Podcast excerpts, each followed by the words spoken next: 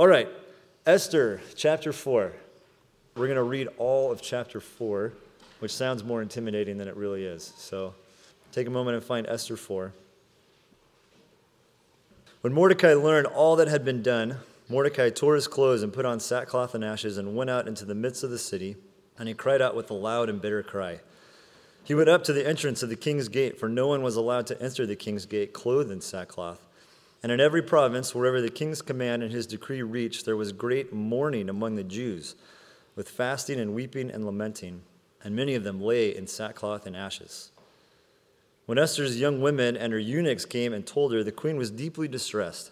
She sent garments to clothe Mordecai so that he might take off his sackcloth, but he would not accept them. Then Esther called for Hathach, one of the king's eunuchs, who had been appointed to attend her, and ordered him to go to Mordecai to learn what this was and why it was. Hathach went out to Mordecai in the open square of the city in front of the king's gate, and Mordecai told him all that had happened to him and the exact sum of money that Haman had promised to pay into the king's treasuries for the destruction of the Jews. Mordecai also gave him a copy of the written decree issued in Susa for their destruction, that he might show it to Esther and explain it to her and command her to go to the king to beg his favor and plead with him on behalf of her people. And Hathach went and told Esther what Mordecai had said. Then Esther spoke to Hathach and commanded him to go to Mordecai and say, All the king's servants and all the people of the king's provinces know that if any man or woman goes to the king inside the inner court without being called, there is but one law to be put to death, except the one to whom the king holds out the golden scepter so that he may live. But as for me, I have not been called to come in to the king these 30 days. And they told Mordecai what Esther had said. Then Mordecai told them to reply to Esther Do not think to yourself that in the king's palace you will escape any more than all the other Jews. For if you keep silent at this time, relief and deliverance will rise for the Jews from another place, but you and your father's house will perish. And who knows whether you have not come to the kingdom for such a time as this? Then Esther told them to reply to Mordecai Go, gather all the Jews to be found in Susa and hold a fast on my behalf and do not eat or drink for three days, night or day. I and my young women will also fast as you do. Then I will go to the king, though it is against the law, and if I perish, I perish. Mordecai then went away and did everything as Esther had ordered him. Morning.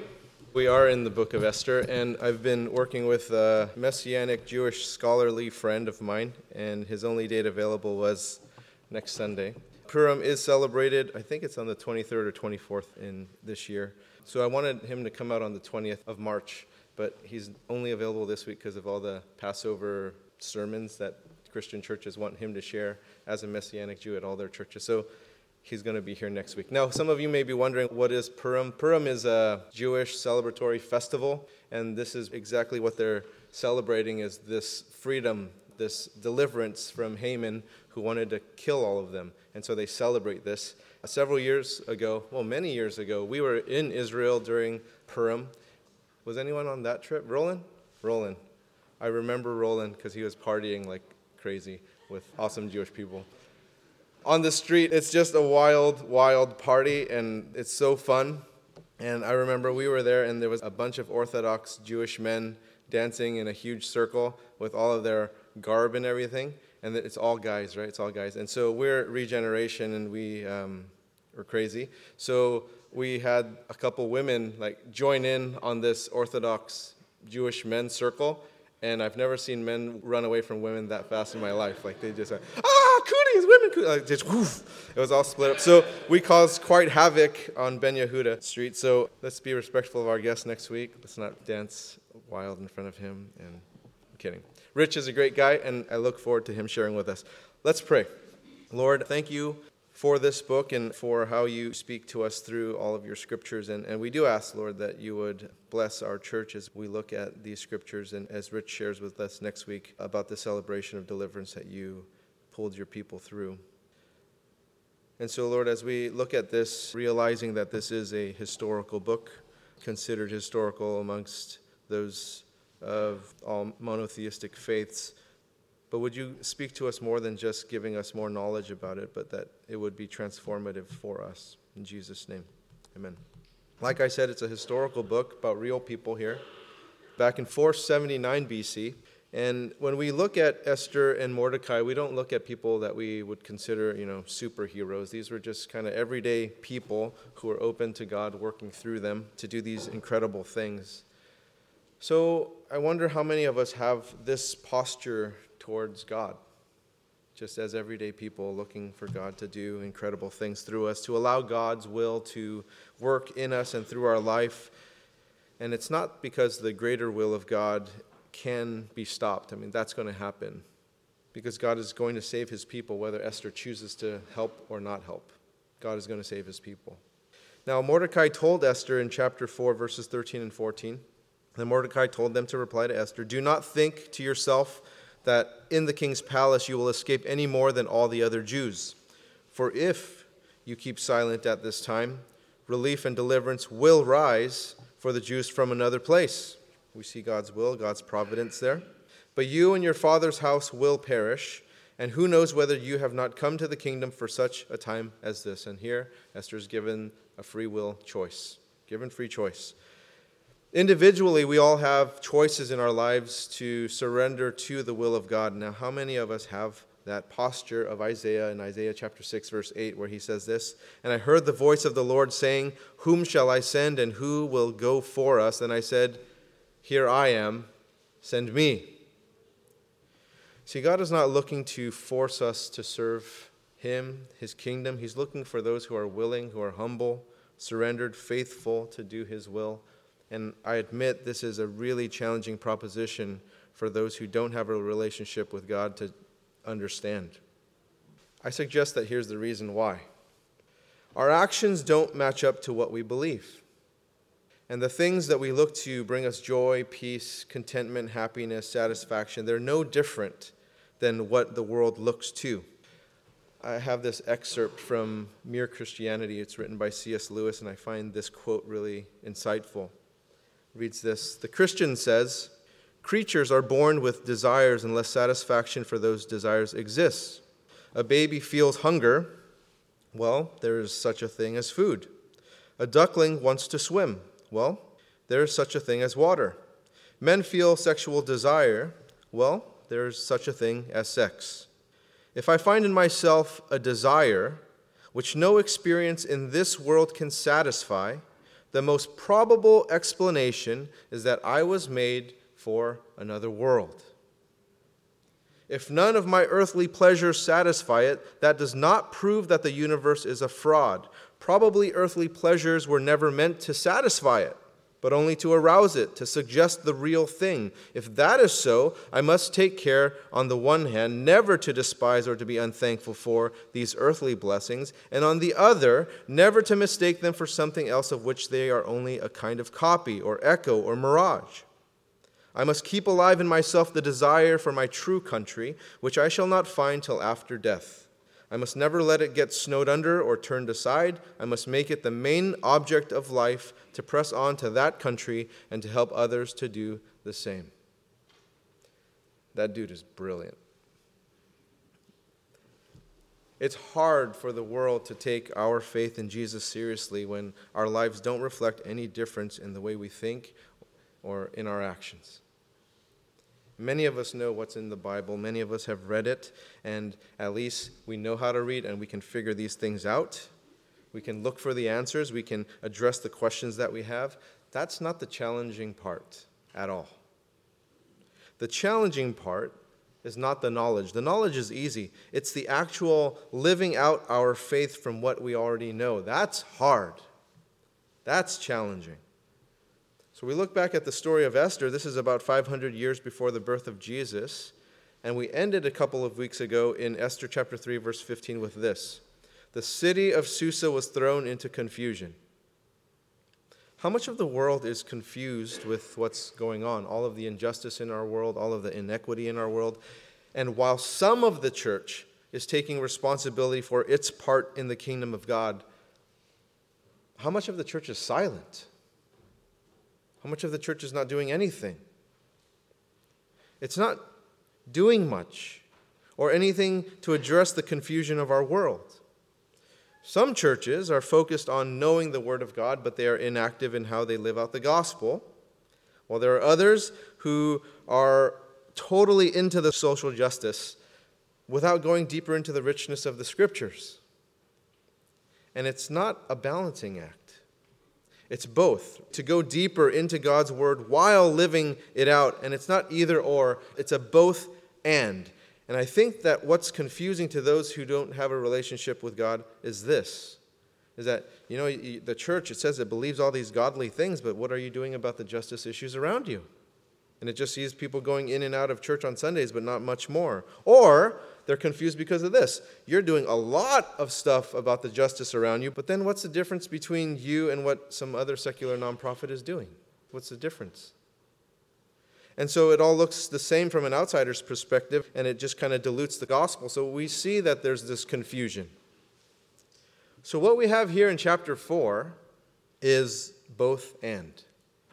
It's not either or, it's not a balancing act, it's both and. It's the integration of God's will and the responsible action of those who humbly accept the call of God who faithfully surrender their life to allow themselves to choose to serve God and his kingdom. So let's dive into it, verses 1 through 3. When Mordecai learned all that had been done, Mordecai tore his clothes and put on sackcloth and ashes and went out into the midst of the city, and he cried out with a loud and bitter cry. He went up to the entrance of the king's gate, for no one was allowed to enter the king's gate clothed in sackcloth. And in every province, wherever the king's command and his decree reached, there was great mourning among the Jews with fasting and weeping and lamenting, and many of them lay in sackcloth and ashes. So this was a public display, demonstration of grief and lament and mourning, and we must consider if Mordecai took some personal responsibility for this genocide that was declared. We have to think about this because back in chapter 3, verses 2 through 5, we can trace this decree back to Mordecai's refusal to pay homage, to bow down to Haman, and that served as this catalyst to this announced genocide. How many of us can look back to our choices that we made and think, man, what did I do? What did I just do? Why didn't I think my actions through? Why was I so impulsive? Why did I do the things that I did? And I wonder if Mordecai thought this because bowing down to an authority figure, paying homage to an authority figure, this is not an out of the ordinary thing for Jewish people to do. This was a sign of respect. It wasn't worship of a false idol or anything like that. You know, people before Mordecai did this. This is common. This is commonplace for this sort of thing to happen. So I kind of wonder if Mordecai thought, what if I didn't do that? What if I just bowed down to Haman? What if I just paid homage to him? Then this wouldn't happen to us. But he didn't, and it kind of helped create this mess. How many of us feel this way or have felt this way? That we have regret in the decisions that we've made. And we just kind of wonder, man, what if I didn't do that? And you look at Mordecai, he tears his clothes off, he puts on sackcloth and ashes, he cried out with a loud and bitter cry. He went up to the entrance of the king's gate. Because if he went any further, there would have been a lot of trouble going in with sackcloth and lament and things like that. The king doesn't like that sort of thing. And so I wonder, it's just conjecture. If he thought he stopped at the king's gate and he said, You know what? If I just go through the king's gate, maybe these guys will just kill me. Just kill me. I made a stupid mistake. I should have just done those things. I don't know what held me back because it was his actions that helped trigger the decision for this prospective Holocaust. And he's really bummed out because his choices were really costly, they were really regretful.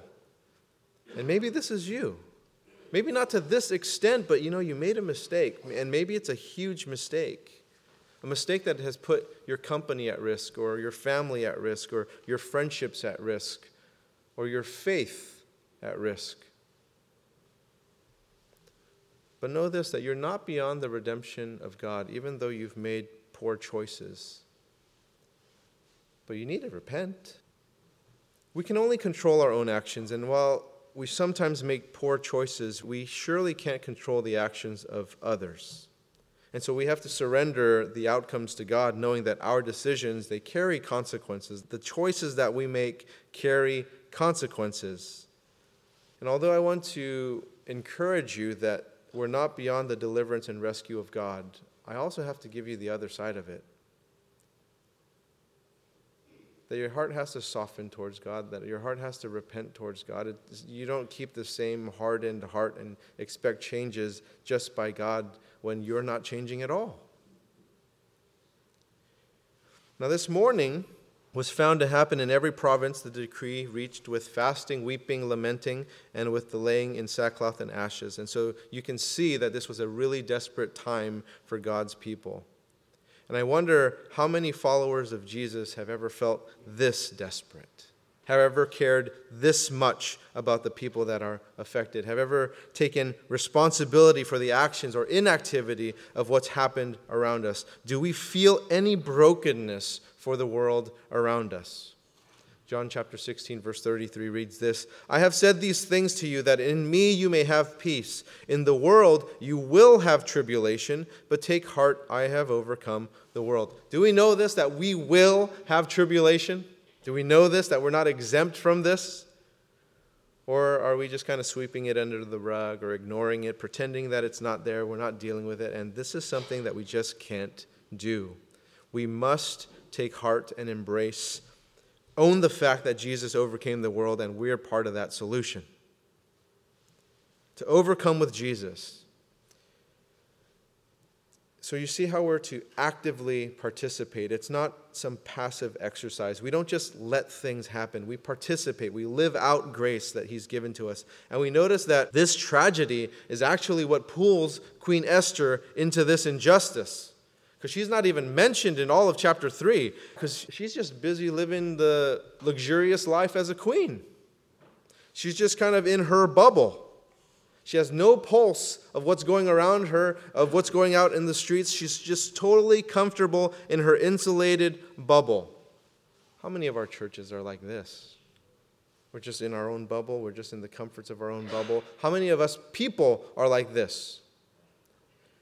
You have your homes, you have your money, you have everything you need, your food and your shelter, and you're just kind of shielded from the tragedies of society when there's so much injustice, there's so much inequity all around us. And perhaps God is pulling you out of your comfortable bubble to help you experience the pain that is present around us. And He's pulling you through by showing you the injustices and inequities of the world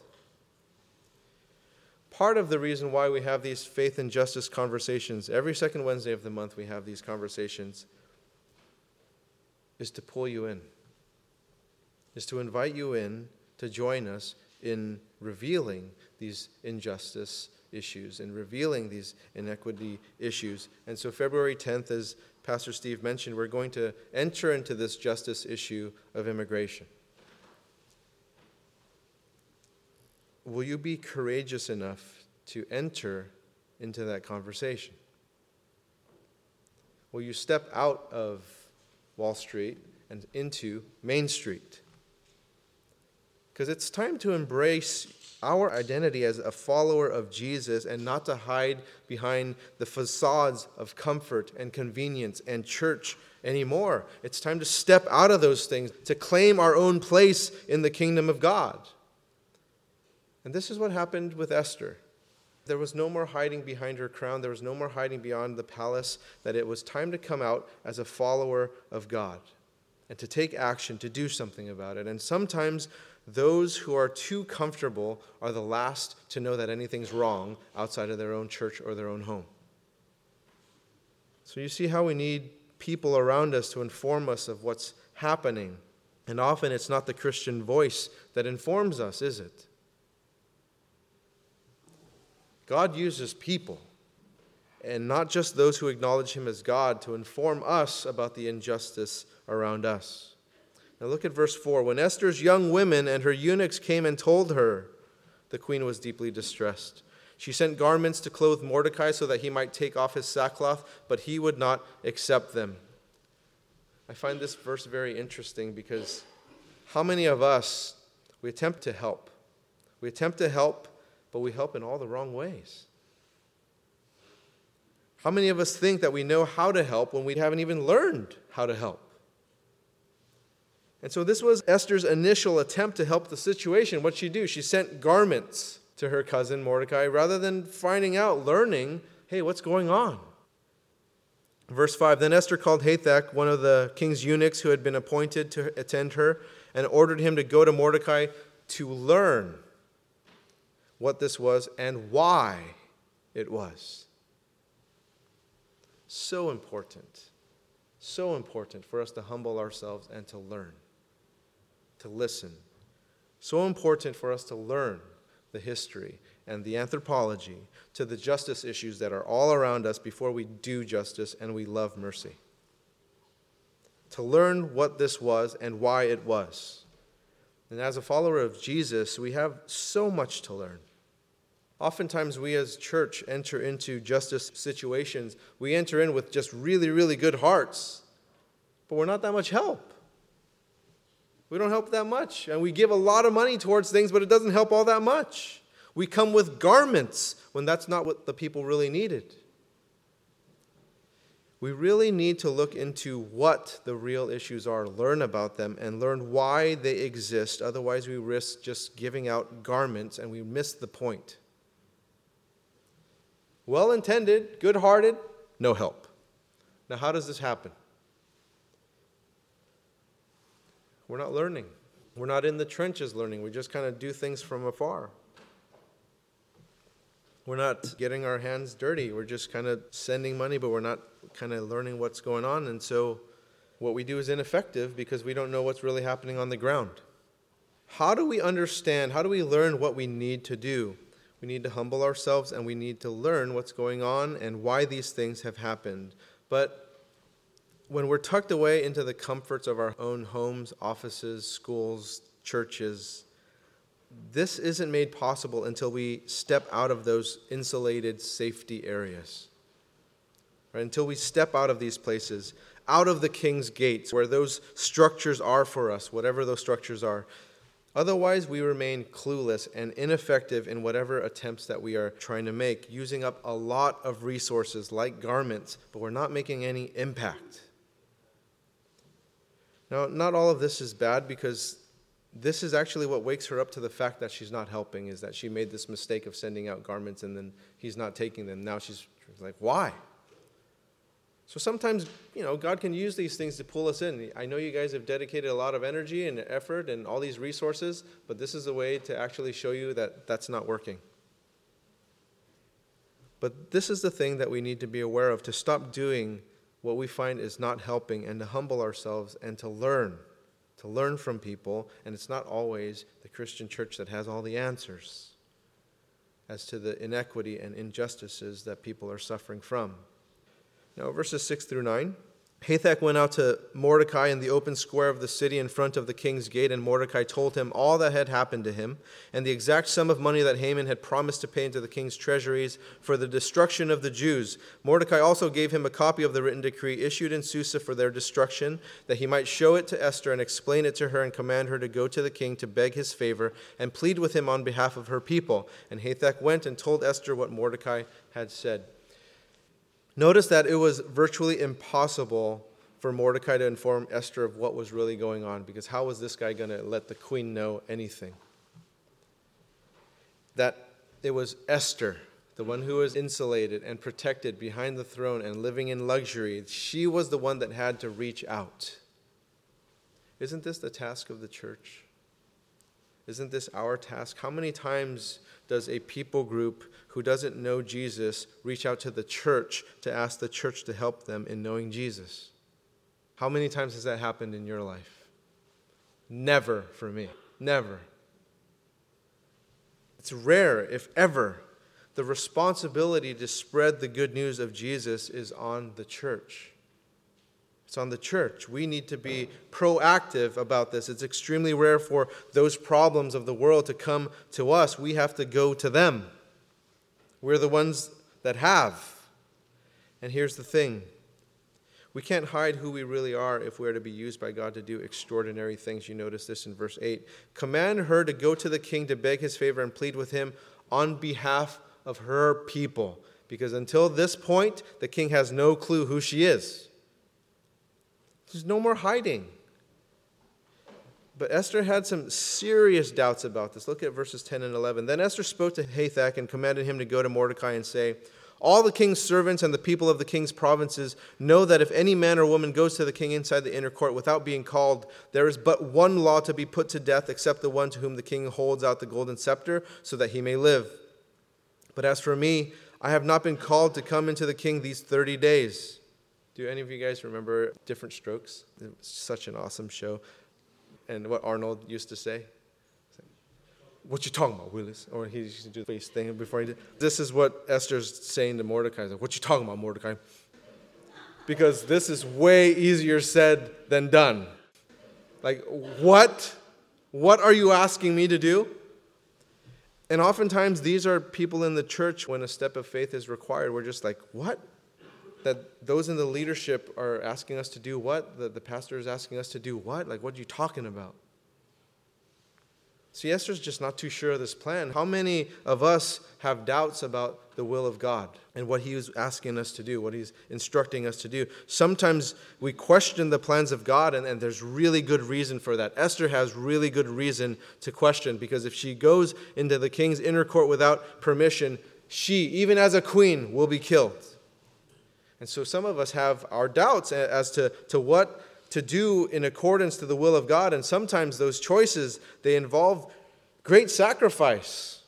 Sacrifices of relationships, sacrifices of career or provision or family. And sometimes it doesn't make a whole lot of sense, logical or reasonable sense, as to what God is calling us to, but He is, even at the risk of relationship, even at the risk of provision, at the risk of career, and all these other things.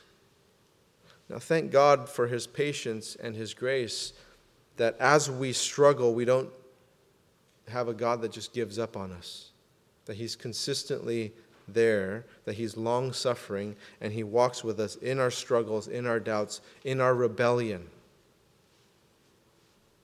And you notice how different our king is in comparison to King Ahasuerus. Our king doesn't sit behind a throne. Our king came down from the throne of God, from heaven, down to earth to be amongst us, clothed in humanity. Not in royalty, not in nobility, but amongst the common people. He doesn't exclude anyone here. He said in Matthew 11, verses 28 through 30, Come to me, all who labor and are heavy laden, and I will give you rest.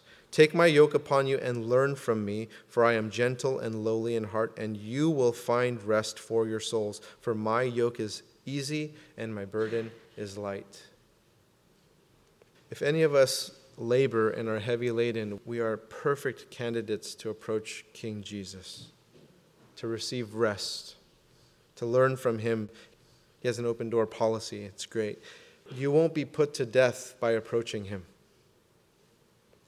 And, and you look at his track record where we have sinners and lepers and prostitutes, a hemorrhaging woman, demon possessed, tax collectors, criminals, zealots, Gentiles, traitors, all these people. Have any of them been turned away by Jesus? No one. And once we come to Jesus, some things need to change. We need to repent. And will we change as we desire to be in the presence of Jesus? And sometimes people go the other way, saying that they are followers of Jesus, but yet they're not living like it. And this happens in any relationship, doesn't it? That if you start drifting away, that relationship starts to break. And many people are open to having new friends. But there are some things in friendship that change if two people are to remain friends you wouldn't steal from one another. You wouldn't lie to one another. You wouldn't disrespect one another. You would talk with one another, hang out with one another, respect what each one is asking of you. You would reveal your heart. And it's similar with God that anyone can approach God, but not everyone wants to put into the effort that relationship with God. Now, what happens to a friendship when you stop putting in the effort, when you stop respecting one another and what each other is asking of one another, and we've all experienced this, it just kind of weakens and it fades and it's no longer. But it's not that it's God who desires the separation. That's not who He is. He desires for our relationship with Him to thrive, to flourish, to work with you in this world, to do His will, and to live with everlasting purpose. But some of us continue to decide to rebel. continue to decide to live not according to his will. Verses 12 through 14. And they told Mordecai what Esther had said. Then Mordecai told them to reply to Esther Do not think to yourself that in the king's palace you will escape any more than all the other Jews. For if you keep silent at this time, relief and deliverance will rise for the Jews from another place, but you and your father's house will perish. And who knows whether you have not come to the kingdom for such a time as this? So Esther, she has her doubts, but Mordecai helped her overcome them. That even though she was in the king's palace, it didn't mean she was safe from the things that were to come that whether she was going to step up for those who needed her to, it wasn't dependent on her. See, ultimately, our safety is found in God. Our relief, our deliverance is ultimately found in God. Even though God is not mentioned, we know He's at work here. He's providing these things. God will not be dependent on our actions or our inactions. It's the other way around. We rely on God, God does not rely on us. And we see here that Mordecai believed it was Esther who was to step up into this role to save her people. But if she didn't, if she was disobedient to this call, it didn't mean that the Jews would perish because God is not reliant on us to fulfill his purposes and his will. God keeps his promises and his plans will come to pass. Our part is to be obedient, to step up to his call when he presents his will before us. Oftentimes, we question the will of God because we simply don't know the will of God for every situation that presents itself to us. Many of us have the same question as Mordecai in that we ask, Who knows? Who knows whether you have not come to the kingdom for such a time as this? And at times, the will of God is really clear and we know it, but I think that most of the time we're like Esther and Mordecai, like, who knows? Now, some of us have experienced God's gift like prophecy. Like He's given us the gift of prophecy, or He's given us the word of knowledge, or He's given us discernment, or all these different spiritual gifts. And we've also seen these gifts claimed to be exercised by people when they're flat out wrong. And we all know that guy, don't we? You know that guy? The guy who claims that something is the will of God when it really isn't the will of God? Like a I don't know how many of these guys I've met. I've met quite a few. I've met several of the guys that said, God told me that I was going to marry that girl. Wow. And then the girl saying, like, no, he didn't. no, he didn't. He did not tell you that. I know. Right? But many times we don't know the will of God. And you look at all the characters in the Bible, people like Joseph, right? People like Joseph, did he know the will of God? Did he know the purposes that God had for him while he was being sold into slavery? While he was wrongfully imprisoned? And if someone asked him what God was doing with him, he'd be like, I don't know. I'm in a jail cell that I was wrongly imprisoned. I'm on a slave block being sold into slavery. I, I don't think he would have answered, Yeah, I totally know God's will and purpose for me. I'm supposed to save the Jews from famine while he's locked up. He has no clue. God's will is for me to be the second most powerful person in all of Egyptian society while he's in chains. We just don't know these things. And that's how life is a lot of time. We don't know what God is up to until we go through it with him and then we look back. When we get an opportunity to look back and we see how he was working in our life while we made good and not so good decisions, because Joseph made some good and not so good choices. Telling your older brothers that they're going to bow before you, not a good decision. That's not. That's not a smart thing to do, but probably not the best choice. Not sleeping with Potiphar's wife, good decision. Good decision. Even though you get wrongfully imprisoned, good decision. And through Joseph's series of good choices and not so good choices, yet God is in control the whole time. God is in control the whole time. And Joseph said this in Genesis 50, verse 20 As for you, you meant evil against me, but God meant it for good to bring it about that many people should be kept alive as they are today. And so here, Esther is going through the same thing made some good choices, made some not so good choices, yet God is in control of the whole thing, and we're given these opportunities to live and act out according to His will. We can choose to be a part of what God is doing or not, but his purposes will still be fulfilled with or without us. So you and I can choose whether or not we are going to forgive someone or to love someone, to pray for someone, to bless someone, to repent of our sin. We have God honoring choices to make, and we're given these opportunities all the time. What are the opportunities God has given to you to live out His will? You all have decisions to make. We all have decisions to make. And the opportunities we're given, they're not always this dramatic, right? I mean, they're just organic, everyday situations of life, but they do have everlasting impact like sharing the gospel with someone. Now, you think about Esther, she's been on her throne for five to six years now. And so, for five to six of those years, it was just kind of like these everyday opportunities, just the regular stuff. And it wasn't until five to six years later that this choice becomes actually a dramatic one. And this is just kind of the cadence of life. Now, thank God that our lives aren't filled with this much intensity. I mean, our lives are stressed enough, right? Like, thank God it's not like this all the time. Now, here was an opportunity for Esther to seek the will of God. A really important choice needed to be made. Verse 15. Then Esther told them to reply to Mordecai Go, gather all the Jews to be found in Susa, and hold a fast on my behalf, and do not eat or drink for three days, night or day.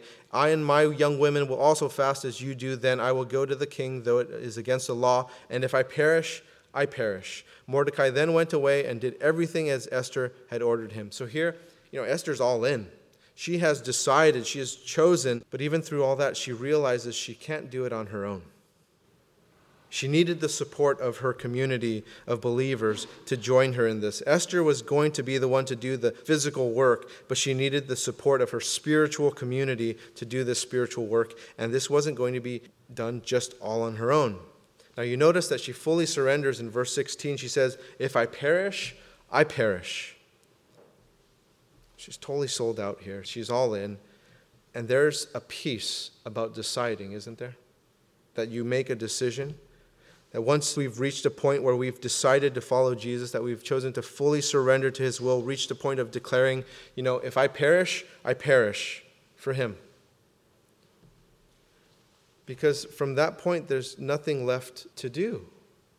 You're done, you're, you're fully in. But to truly live in His presence, that you've just totally died to yourself. Now, what's better than living in the presence of God?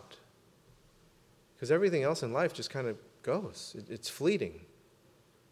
Now, where do you find yourself this morning? What are the circumstances surrounding your life right now? And there are some things to ask of yourself, like, why?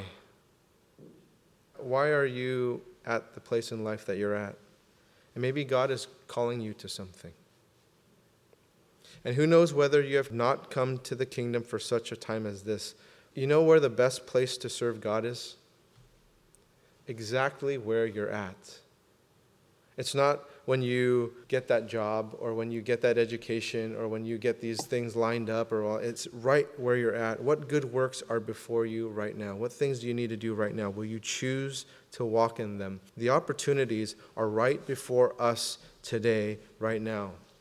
It's not after you do such and such or get out of such and such, or, or make your financial situation better, or move out of your current living situation, or whatever that may be. It's just right now. What are the things that you need to do right now? In your current circumstances, see, our divine opportunities can be found today. And who knows whether you have not come to the kingdom for such a time as this. But it's not the kingdom of Ahasuerus or any other earthly king. We enter the realm of the kingdom of God. So, why are you where you're at? Dealing with the things that you're dealing with, and we have choices to make. And the best and the wisest choice will only be made by going to King Jesus and asking Him. Let me close with this. We all have problems, we all have choices to make in those problems. But there's a decree that is against all of us. Just like there was a decree against the Jews back then. There's a decree against all of us that sin has separated us from God, and there is a death sentence for all of us, just as there were for the Jews back then, that death is knocking at the door to keep us eternally separated from God. But Jesus steps in to give us this option to be eternally accepted by God. And Jesus chooses to say yes. He steps into this and he says yes, and he does it. Just like in the role of Esther. He steps into this and he says yes. Nothing can stop that. Nothing can stop saving us. That's God's sovereign plan. But now, each one of us individually, we have to decide, we have to choose whether we accept Jesus' invitation into God's kingdom or to refuse it. We have to choose whether to serve him or not to serve him, to be obedient to him or not to be obedient to him. We have all these choices to make now. Let's pray. Lord, I pray for individuals in our church. I know that there have been folks that have had challenges, that we have all these problems in our life, and sometimes we make good choices and sometimes we make bad choices, and we live with these. But from this point, what do we do? And so we ask, Lord, that you would empower, that you encourage our folks to do what's right. What's right in terms of, Lord, the injustice and the inequity issues that we see around us? How do you want us to enter those things? For those of us who have to make decisions about just the sin that's in our life, things that we need to repent of, the life changes that we need to make within ourselves, Lord, would you empower and encourage those folks to step forward, Lord, to commit themselves to you and to stop weakening their relationship with you. In Jesus' name, amen.